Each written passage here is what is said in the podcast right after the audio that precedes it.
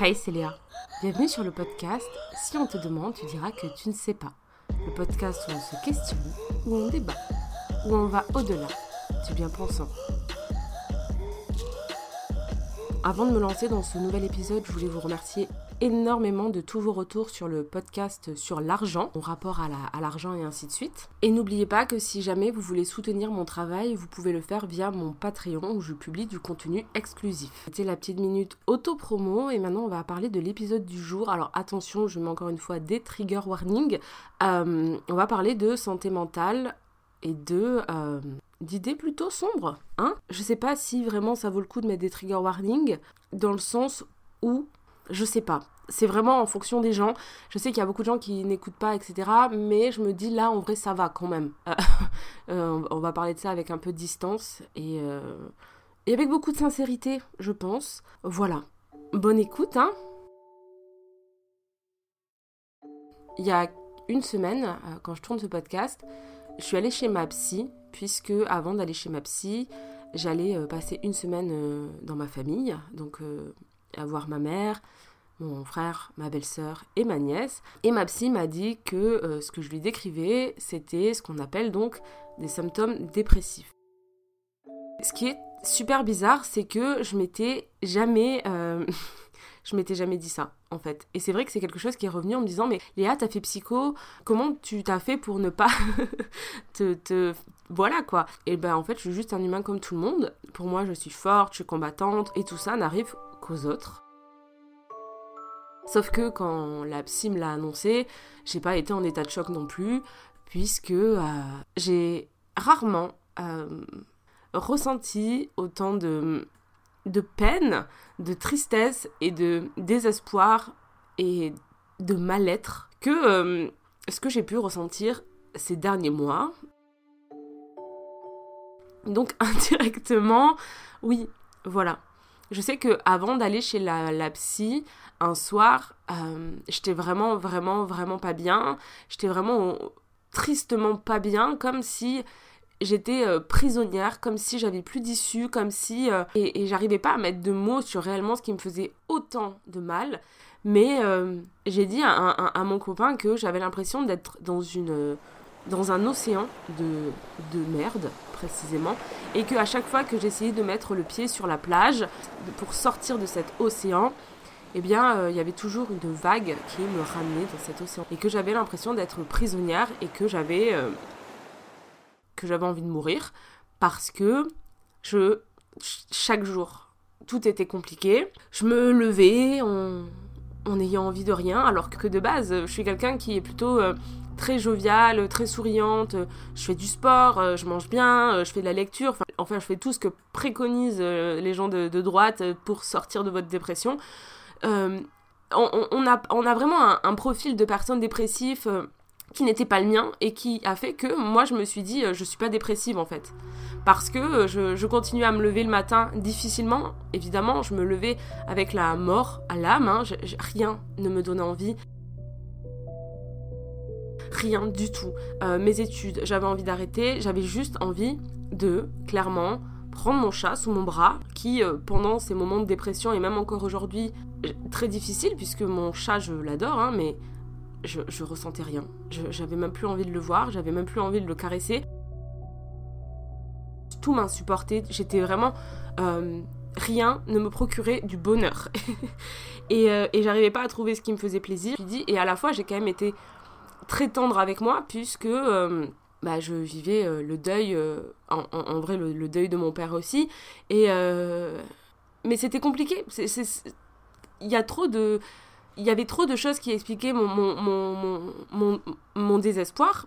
Mais je reviendrai un petit peu sur cette partie euh, plus tard dans le podcast. Et euh, moi, euh, la seule chose que j'avais envie, et j'ai dit à mon copain, moi, j'ai tellement peur, tellement peur, que la seule chose que j'ai envie actuellement, c'est de prendre mon chat sous mon bras et de partir dans un autre monde, dans un autre pays, loin de tout, couper contact avec tout le monde et refaire ma vie.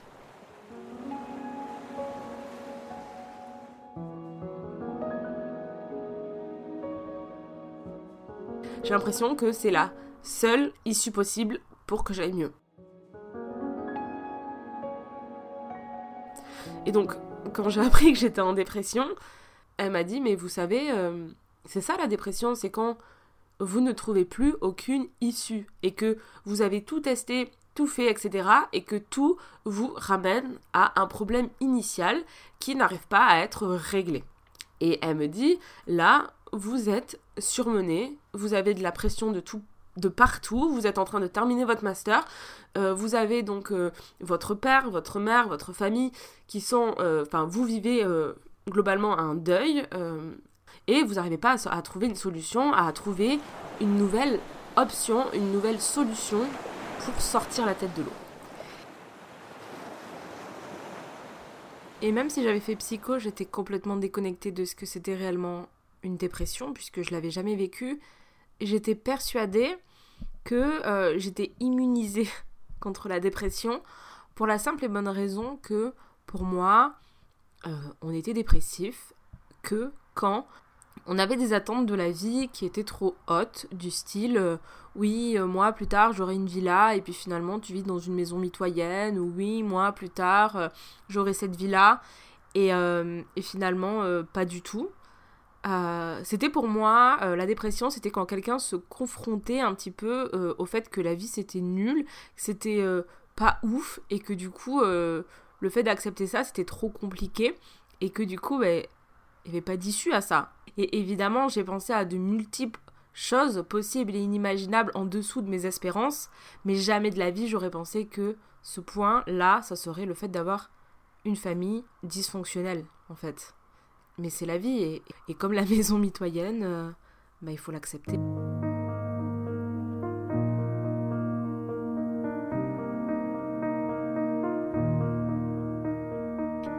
Pendant cet entretien, et c'est quelque chose qui arrive quand même souvent quand je vais voir ma psy, euh, je lui répète souvent, mais moi ma peur c'est de terminer comme ma mère. Et là la psy m'a dit, pourquoi en fait? Qu'est-ce qui... Euh, pourquoi en fait vous avez peur de finir comme votre mère En fait?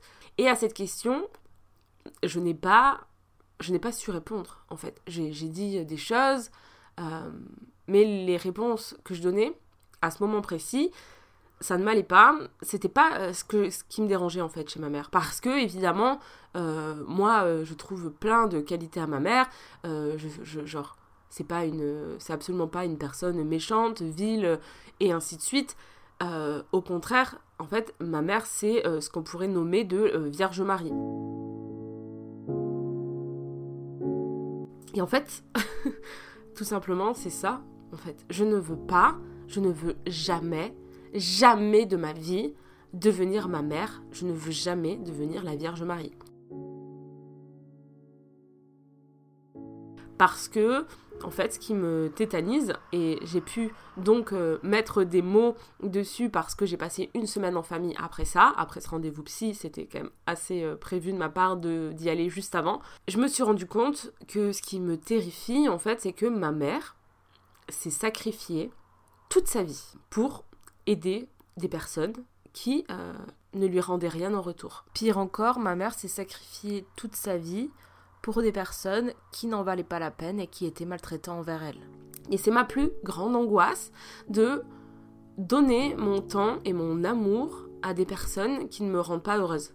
Et j'ai peur de me dire, ouais, mais comment faire pour faire des relations saines? Comment faire pour poser des limites si, en tant qu'enfant, tu n'as pas appris à le faire parce que ma mère a été toute sa vie, et encore aujourd'hui, hein, sous emprise de mon père. Je me dis, j'ai peur de finir comme elle et j'ai peur d'être sous emprise toute ma vie et de pas pouvoir être moi-même et de pas pouvoir vivre ma vie, de ne pas pouvoir euh, voilà. Et ça ça me terrifie profondément. J'ai hérité de ce truc de ma mère euh, d'être très empathique pour les gens. Vraiment de de, toujours euh, prioriser le bonheur des autres avant le mien, de toujours passer des normes ou des trucs nul en vrai, avant ce que moi j'ai réellement besoin. Pendant ce séjour, j'ai euh, revu euh, mon père. Donc, euh, pour info, mon père a été placé en décembre dernier dans une unité de soins pour puisque voilà, il est plus du tout autonome et il a plus du tout sa tête. Hein. Et un jour, ma mère m'a appelé pour me dire que je ne reverrai jamais mon père.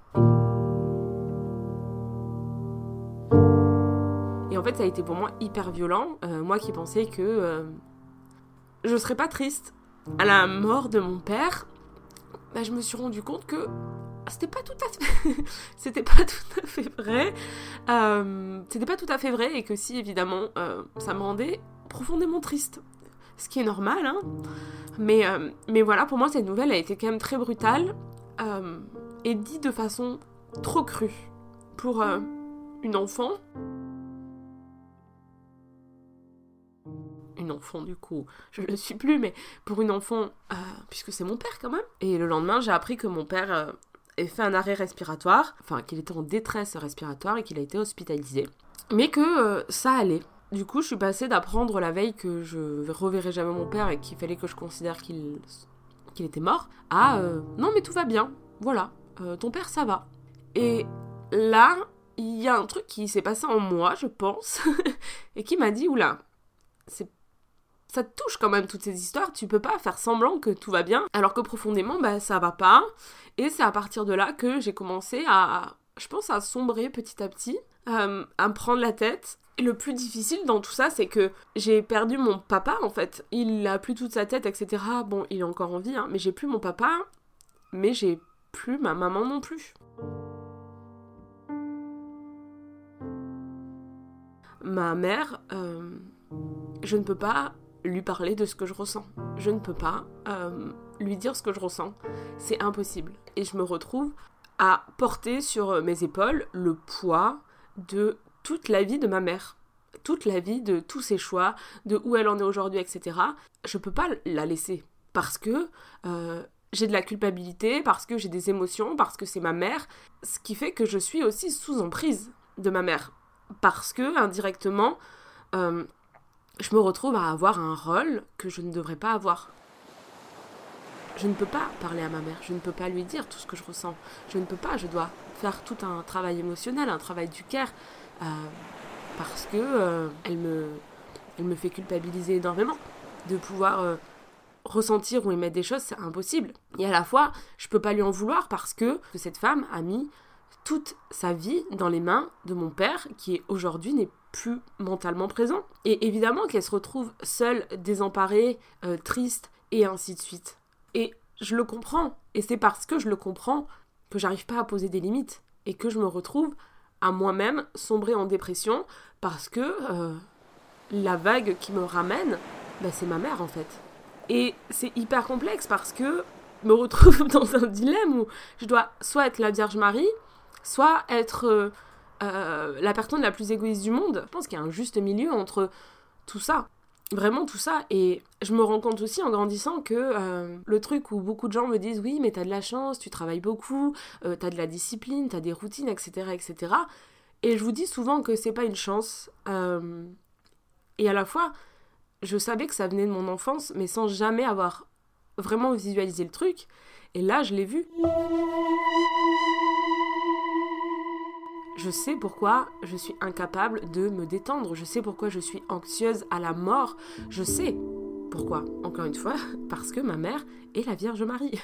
Et en tant que Vierge Marie, tu te sacrifies entièrement pour euh, euh, le travail en fait. Mais euh, ma mère ne se repose et ne se détend jamais. Ma mère n'a pas de. n'a jamais finalement pu prendre le temps ou n'a jamais pris le temps de se demander ce qu'elle aimait vraiment, elle-même, en tant que juste elle-même. Elle n'a fait de choix qu'à travers mon père toute sa vie. Et évidemment, euh, mon anxiété, le fait que j'ai besoin euh, de toujours tout ranger, de toujours tout cleaner, euh, mes troubles alimentaires, mes, mes angoisses, mes tocs, mes, mes, mes routines, tout ça, toute cette anxiété-là, c'est ma mère. Voilà. Et c'est pour ça que j'ai autant peur de finir comme elle, parce que je la vois euh, tristement malheureuse. Elle a sacrifié toute sa vie entière, telle la Vierge Marie, encore une fois. Je sais même pas si c'est la bonne, c'est même pas la Vierge Marie qui fait ça. Je sais pas, euh, culturellement, historiquement, euh, religieusement, j'ai des grosses lacunes, mais on, dira que c'est la Vierge Marie, hein, c'est elle qui se sacrifie pour tout le monde. Oui, il me semble. Bref. Telle la Vierge Marie, elle a sacrifié sa vie entière, ou tel Jésus en fait elle est plus Jésus que la Vierge Marie en fait. Elle n'est que substance. Et je m'inquiète énormément pour elle, évidemment. Mais à la fois, j'ai 30 ans et je peux pas. Euh, je peux pas, en fait. Moi, moi, je trouve ça égoïste, en fait, de me retrouver dans cette position aussi. Et qui n'est Jésus n'est pas Jésus. Puisque indirectement, euh, c'est faux. Personne n'est Jésus, personne n'est la Vierge Marie. Tout le monde, toutes les personnes sur cette planète, qu'elles soient méchantes ou gentilles, peut-être pas sur la planète, mais on va dire en France, qu'elles soient euh, étiquetées comme méchantes ou gentilles, décident à un moment donné de tirer profit de certaines personnes et euh, donner à d'autres. Vous voyez un peu. Et je me rends compte de plein de choses en fait. Je me rends compte de tellement, tellement de choses. Et toutes ces choses euh, me font du bien. Alors évidemment, c'est très violent, c'est très triste, c'est très douloureux. Mais moi, euh, j'ai passé une très bonne semaine en famille. j'ai passé. C'était très cool. Ça m'a fait énormément de bien tout en étant énormément violent, mais à la fois, euh, j'adore passer du temps avec ma famille. J'adore passer du temps avec eux parce que... Euh, parce qu'on a des bons liens, parce que euh, voilà, c'est cool en fait. C'est pas quelque chose que je fais à contre-coeur en me disant je veux pas aller voir ma famille, etc. Mais à la fois, il y a des choses que je remarque maintenant avec un regard extérieur et une vie extérieure et je me dis ah oui, ça j'aime beaucoup dans le fonctionnement de ma famille, puisqu'il y a plein de choses que j'adore, mais ça, c'est pas possible. Et ça, je ne veux pas. Je ne veux pas euh, être Jésus. Je ne veux pas être la Vierge Marie. Moi, je veux pouvoir être moi, vivre des choses, être qui je suis, euh, et surtout, précisément, précisément, être aimé pour ce que je suis moi-même. Amicalement, amoureusement et même familialement. Je ne veux pas devoir euh, faire tout le temps, exclusivement, un travail euh, émotionnel, un travail du care, parce que je ne suis pas assistante sociale, même euh, je ne suis pas psychologue, je suis moi-même, je suis Léa, et je suis une personne à part entière. Et j'ai l'impression que en tant que femme, souvent, et ça doit peut-être faire écho aussi, parce que on nous demande d'être des auxiliaires de vie, en fait. Sauf que euh, moi j'ai des goûts, j'ai des passions, j'ai des envies et je ne peux pas passer ma vie à me sacrifier ou attendre après des gens. En fait, il y a beaucoup de gens qui affirment se sacrifier pour nous, à faire des choses pour nous. Par exemple, des gens qui vont dire oui, mais t'as vu tout ce que je fais pour toi? Alors certes, c'est très gentil, mais ce n'est pas ce dont j'ai besoin. Si tu me connaissais réellement, si tu m'aimais réellement, tu saurais de quoi j'ai besoin ou tu prendrais le temps de me demander de quoi j'ai besoin. Parce que donner des choses à des gens qui n'ont pas besoin sans avoir euh, demandé en amont ce qu'ils voulaient, ça ne sert à rien. Ce, ce n'est pas donner des choses, c'est égoïstement imposer des choses pour attendre quelque chose en retour. Et ça non plus, ce n'est pas possible et ce n'est pas sain du tout. Parce que c'est pas du tout épanouissant d'être dans une relation où la personne te donne des choses dont tu n'as pas besoin. Et je pense que c'est ça que j'ai tiré de cette semaine, c'est mettre des mots sur ça. Alors évidemment, j'avais commencé à en mettre en 2024 parce que je me doutais bien que voilà, mais c'est vrai que je questionne beaucoup euh, mes relations amicales, mes relations euh, amoureuses, mais très peu mes, mes relations familiales en fait, parce que il y a ce truc de dire oui, mais la famille c'est intouchable, etc., etc. Et je ne suis pas d'accord avec ça, euh, même si évidemment j'ai quand même ce truc en tête de me dire la famille c'est la famille, c'est important, etc je sais que c'est quelque chose qui est normé, je sais que c'est pas quelque chose qui est naturel, je sais quelque que c'est quelque chose où je suis complètement euh, matrixée. J'ai pas envie de. J'ai pas envie de. de, de j'ai pas envie de. On verra ce que ça donne d'ici là, mais à l'instant T, euh, ça me ferait beaucoup trop de mal de plus jamais euh, revoir ma famille ou autre. Je, je pense pas que ça soit nécessaire. Néanmoins, euh, je sais que c'est possible. Et le fait de savoir que c'est possible, je pense que ça peut aussi aider à, poser des limites, à mettre des barrières, à dire oui, ça oui, ça non, ça c'est trop, ça c'est pas assez, etc. Et je pense que c'est important à faire dans sa famille, savoir euh, poser des limites, mais pas que avec sa famille, hein, du coup avec ses amis, avec ses amours, etc., dans ses relations.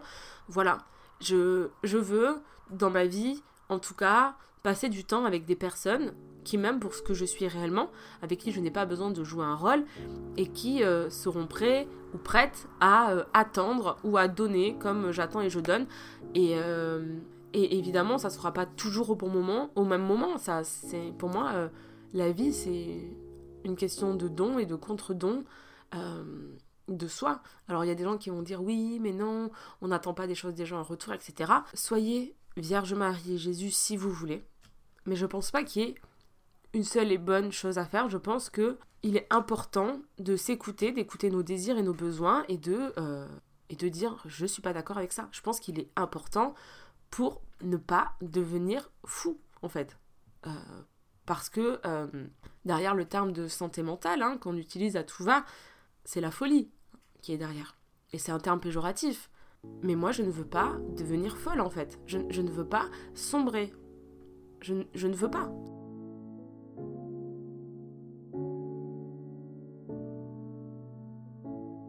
Je me rends compte en revenant chez moi que la vie est douce, la vie est belle. J'ai plein de choses que j'adore. J'ai vraiment, je sais pas, je me dis, vis en fait, vis meuf. Fais ce que tu as envie de faire, suis ton cœur et, à, et sois qui tu as envie d'être. Point. je peux totalement être heureuse dans ma vie.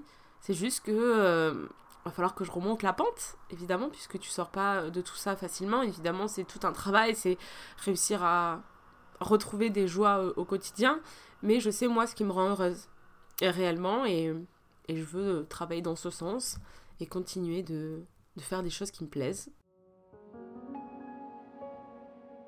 J'ai pas de ah, voilà j'ai pas de conclusion précise hein, dans, dans, ce podcast puisque c'est des choses que je découvre, que je vis hein, aussi euh, sincèrement à l'instant T et que je vous partage. Mais globalement, euh, je vais je pense que je vais aller mieux, je vais relever, euh, je l'espère, hein, je, parle avec des trucs, mais je pense que je suis bien partie pour ne pas sombrer euh, profondément, que euh, la thérapie m'aide beaucoup, que j'ai réussi à agir quand il fallait agir et que ça va le faire. J'ai de nouveau envie de vivre et c'est très bizarre dit comme ça, mais, mais c'est déjà beaucoup de se lever le matin en ayant envie de vivre et de faire des choses, d'avancer, d'avoir des choses qui nous plaisent ça a l'air tellement banal, mais ça est tellement loin de moi ces derniers temps. Ces dernières, cette dernière année, je me rappelle, je marchais le long du trottoir et je me disais, waouh, j'ai vraiment beaucoup de chance, je suis tellement heureuse dans ma vie.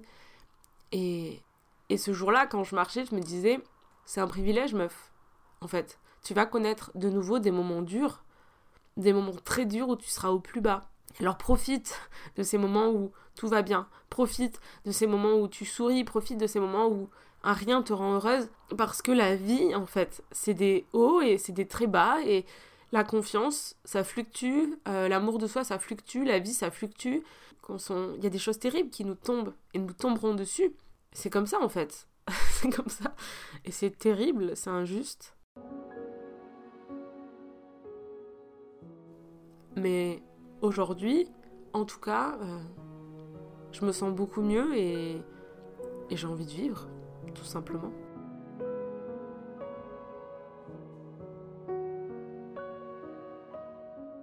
En espérant que cet épisode t'aura plu, n'hésite pas à me donner ton avis et même à me retrouver sur Instagram léachou avec deux E.